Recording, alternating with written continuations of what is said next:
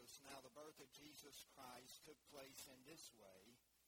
When his mother Mary had been betrothed to Joseph, before they came together, she was found to be with child from the Holy Spirit.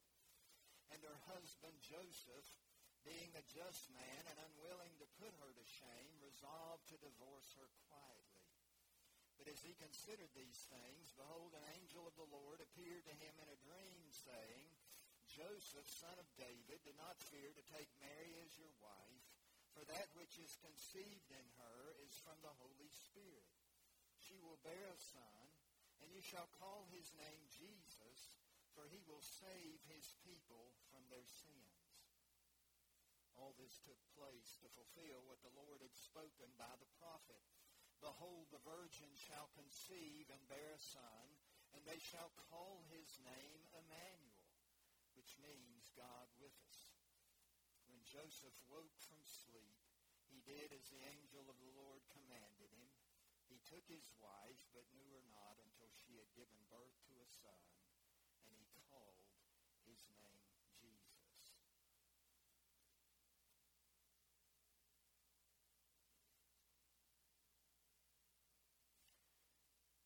As a new grandparent of only a week and a half, was thinking the other day about the elaborate ways in which young couples this day and time tell their family and friends that they have a baby on the way. I think when Sarah and I were first pregnant with Jamie in the mid-1980s, you know, you waited a certain amount of time and then you called your parents on the phone and you told them they were going to be grandparents.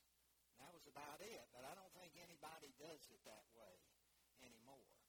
Rather, there are special meals and parties and videos and emails all having to do with revealing the fact uh, that a baby is on the way, which is certainly a nice way to celebrate such a joyous occasion. I'm not knocking it. You know, if you put a phrase like baby reveal ideas into Google or Bing, you'll get about 2 million their salt has something on their site about ideas to reveal the fact that a little one is coming, whether it's Amazon or Target or Etsy or jewelry stores, furniture stores, you name it. But the mother load, and no pun intended there, comes on the Pinterest website where they have, and this was the title, 750 baby reveal ideas in 2021. All there where you can just peruse to your heart's extent. I mean, even if you're not creative, you know, you don't have to worry about it because you can go on there and find something you like, whether it's a T-shirt or your dogs or cats with a certain sign or whatever it happens to be. But you know, regardless of how many creative ideas you see online, you won't find something as amazing as an angel. You may have noticed in our text this morning that an angel is what God chose to reveal to Joseph that a baby was going to be in his life. And he used this angel through the avenue of a dream in verse 20 we can begin to read, an angel of the Lord appeared to him in a dream, saying, Joseph, son of David, do not fear to take Mary as your wife. For that which is conceived in her is of the Holy Spirit. She will bear a son, and you shall call his name Jesus, for he will save his people from their sins. Now, I don't know if you ever do this, but if you read your Bible, a certain book or a certain group of books, like the Gospels, for example, underlining in red or some other color every time you see uh, the name Holy Spirit, you won't find very many marks in your Bible. In the four Gospels alone, it's less than 30 times, if my memory serves correctly. And that means that the Spirit's mentioned here in our text not once but twice is something we should sit up and take notice. We have to remember that the Jews connected the work of the Holy Spirit not only with the work of, of creation, such as we see in Genesis 1, but also with the work of recreation, because they knew that sin had in some ways uh, destroyed the world, the perfect world that God had created. And so they looked forward to the world's renewal, and the Spirit would be active in that as well. A good biblical example of that, it seems to me, is Ezekiel chapter 37, where we have that wonderful vision of the valley of dry bones. And there God says, I will put my spirit within you, and you shall live. The Spirit has this kind of creative power to give life and can easily conceive a child and a woman who is a virgin, which to both Mary and Joseph must have been a fantastic proposition, and yet there it was happening before their very eyes. And they were to name this child Jesus.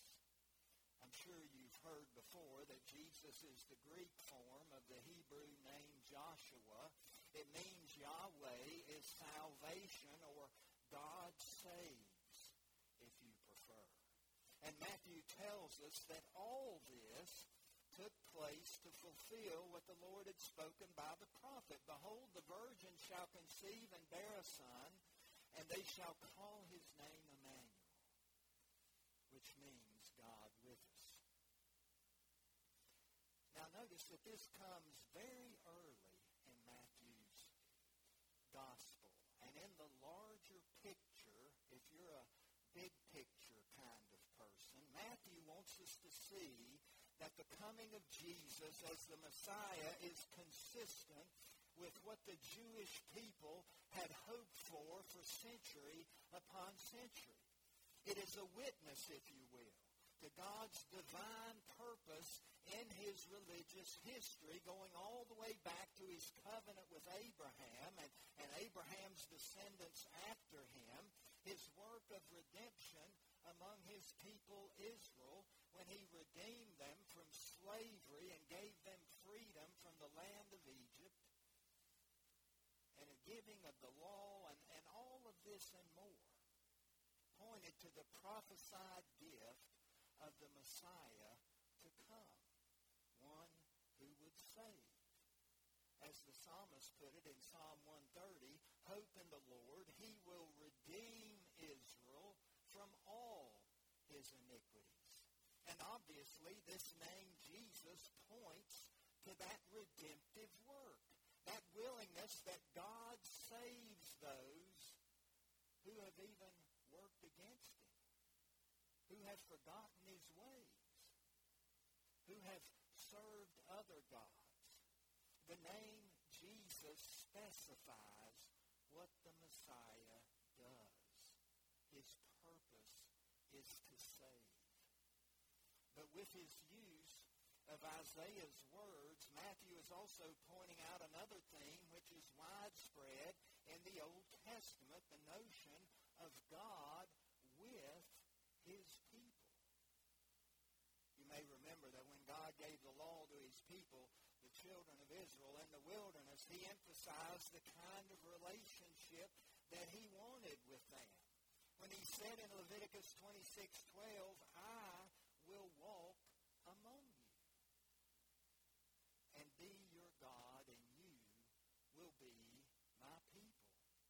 In other words, God was in their midst as evidenced by the pillar of cloud that they followed through the day and the pillar of fire at night. This shows us the kind of God the Messiah is. He is one who is with us. And this title that Isaiah gives to this baby born of a virgin speaks to the same thing, that of God's presence. And there are other emphases we could point out in this text, but I want us to spend most of the rest of our time on this notion of God with us. And of course, in significant ways, God is always with us. David teaches us that in Psalm 139 when he says, Where shall I go from your spirit? Or where shall I flee presence? If I ascend to heaven, you are there. And if I make my bed in Sheol, behold, you are there. God's everywhere. We can't get away from him. You may remember that Jonah forgot this. Because when God called him to go to Nineveh and preach repentance to the people of that great city, what did Jonah do? He went in the opposite direction. He thought he could run away from God. But that's not possible as he found out. We can ignore God. We can deny him. We can curse him. We can try and run away from him. But God never disappears. His rule extends over all of creation. He is always present, omnipresent, as the theologians like to say.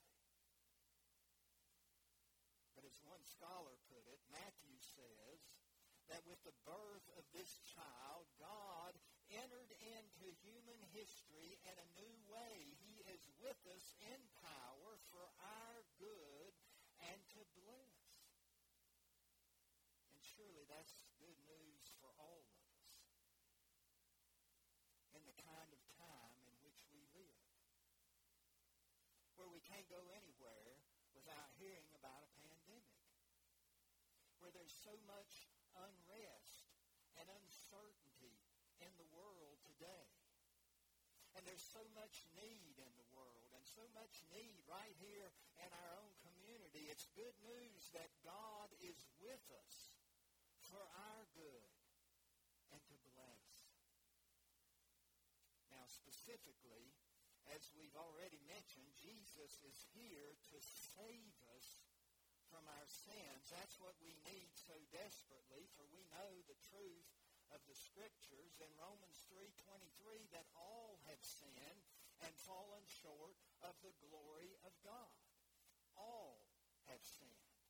And just a little later, Paul tells us in Romans 6.23 that the wages of sin is what? Death. So that's bad news. And Paul in Romans chapters 1, 2, and 3 makes the case for our need for redemption. What sin has done to it, how it's destroyed, how it's broken our relationship with God. And the good news, he tells us, that God has met that need in the gift of his own Son, our Lord and Savior, this one who saves. But even in the midst of of redemption, notice that God continues to be with us. We see it clearly here in our text where he quotes the prophet Isaiah with this title, Emmanuel. But this is something Matthew emphasizes two more times in his gospel at important junctures. He does so in chapter 18, sort of in the middle of his gospel. That's where Jesus promises, where two or three are gathered in my name, there am I in their midst. So we see that he's Emmanuel once again. And if you, if you remember the context of chapter 18, and what we talked about on the first Sunday of November in this uh, series where we're talking about how Matthew has five prominent teaching discourses in this gospel, and the chapter 18 is the fourth such discourse, and its subject is the church. And that's when Jesus gives us these words, that he's with us, where two or three are gathered together. You know, many times we use this verse to give ourselves assurance that God is hearing our prayers. And that's true. God does hear the prayers people. But there's a more specific context because of what Matthew is talking about in chapter 18. He's talking about when something is going wrong in the church. When one of our beloved members is on the wrong path and not making any move to repent or change, and thus we finally have to place that person under discipline by the church. This is when God with us.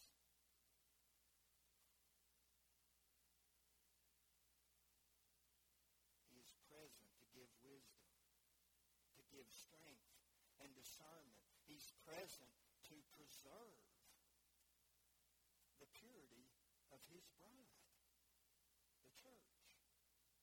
And then at the very end of his gospel, we see Jesus as God with us once again. This is when Jesus gives his great commission to the church. Go into all the world, make disciples of all nations. You know, it's a, a, a tremendous, unending task. And at the end of all of that, Jesus says, And lo, I'm with you always, even to the close of the age. Yes, I've just given you a great commission, something that you will think is impossible, but I'm with you always even to the close of the age. Jesus is with us to help his church to grow, to help us make disciples. With this title, Emmanuel, we can see, as one scholar put it, that God has entered human history declaring that he is the God with whom we have to do. God has entered our realm, and we must reckon with him Of course, there are right ways and wrong ways to reckon with God. As Jesus puts it in Matthew 10, everyone who acknowledges me before men, I will also acknowledge before my Father who's in heaven. But whoever denies me before men, I will also deny before my Father who's in heaven. This is such an important concept and theme of how we reckon with God, that God went out of his way to prepare his people to understand its importance. As one commentator put it, to prepare us for Emmanuel, he predicted it and sent a prototype of it during the reign of Ahaz. You see, this is the original context of this notion of Emmanuel. That's how, why I had us read part of chapter 7 and 8 for the first reading of the prophet Isaiah. That's what he speaks to in those 7th and 8th chapters. And, and I don't expect you necessarily to know a lot about King Ahaz, but he was not what we would consider to be a good king. He was a king of Judah, the southern kingdom. That's when the tribes had already split. There was a northern kingdom, Israel. There was a southern kingdom, Judah. God was kind to Ahaz, even though he wasn't a good king. And in Isaiah's seventh chapter, uh, we can read where God sent Isaiah to Ahaz to tell him not to be afraid of the northern kingdom, nor to be afraid of Syria, because those two were going to conspire together and take over Judah and kind of divide the land just to give assurance to the king, God told him to ask of him a sign. God was basically saying, I'll give you any sign you ask to show you that what I'm saying is true. This was a marvelous offer from God and, and typically unheard of in the sense that he was going to allow Ahaz to live by sight instead of by faith with this sign that he'd promised to give him. But foolishly, Ahaz doesn't want to have anything to do with it. And if you read these chapters of Isaiah carefully, you find out why. Ahaz already has a plan. He's going to use Assyria. He's going to use that army to fight against Israel and the armies of Syria.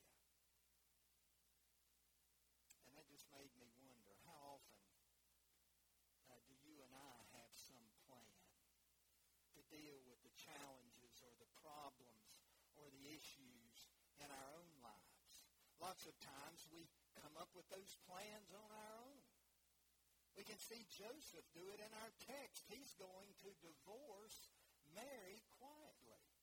That's his plan.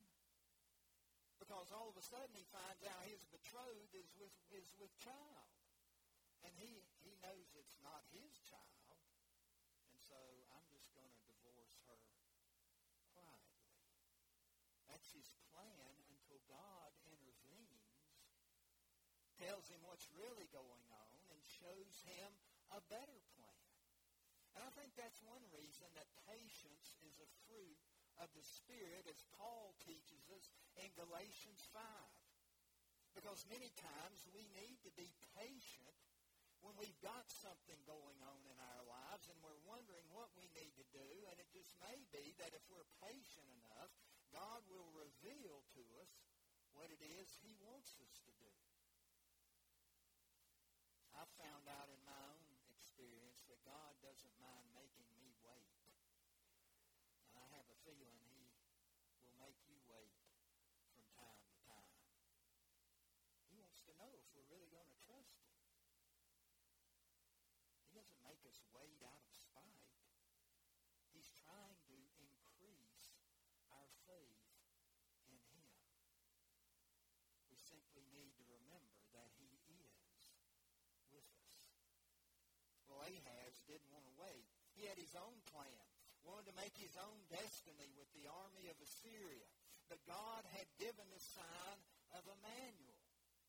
And as one person put it, God is there with Ahaz whether he wants him to be or not. Originally, God was there with Ahaz to bless. But if Ahaz turns his back on God and his plan, if Ahaz to carry out God's will for his life, then instead of blessing, there'll be curses. And we can say that definitively because of Deuteronomy 28. You know, that's that wonderful chapter, something we ought to all read once a year. Because in that chapter, God makes it very clear that he expects obedience out of his people.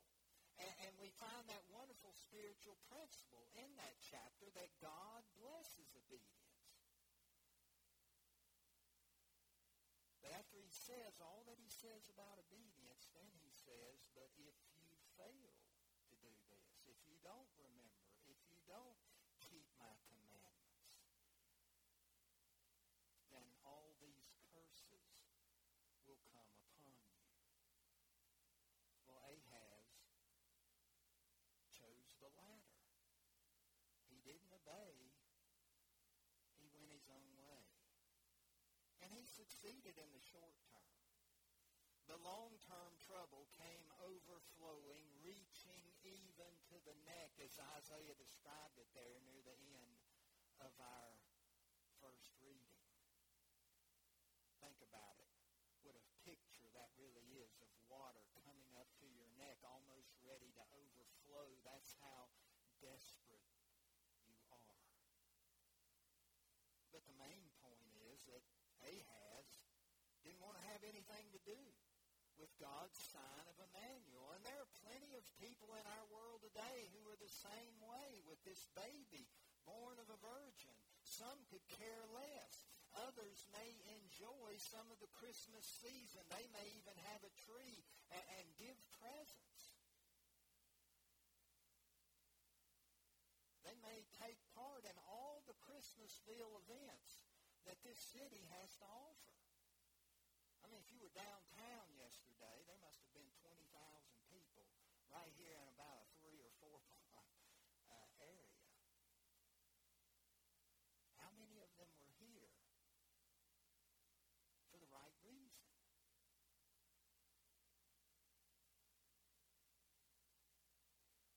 The message of a baby born in a manger who grew up to save the world from their many people is in their mind nothing more than a fanciful tale propagated for century upon century.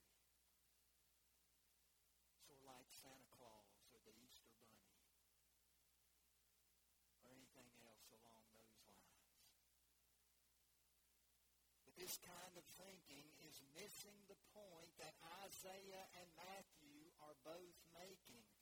As one commentator put it so well, Emmanuel is not a religious option for those who choose to embrace it. Emmanuel is the truth whether we choose to embrace it or not.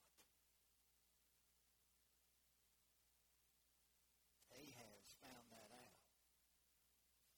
And so did the world on the third day after Jesus' crucifixion. He's the one who saves us, and he's still the one who is with us by the power of his Holy Spirit today and all the way into eternity. It's the good news of the gospel, and it's the truth of Advent.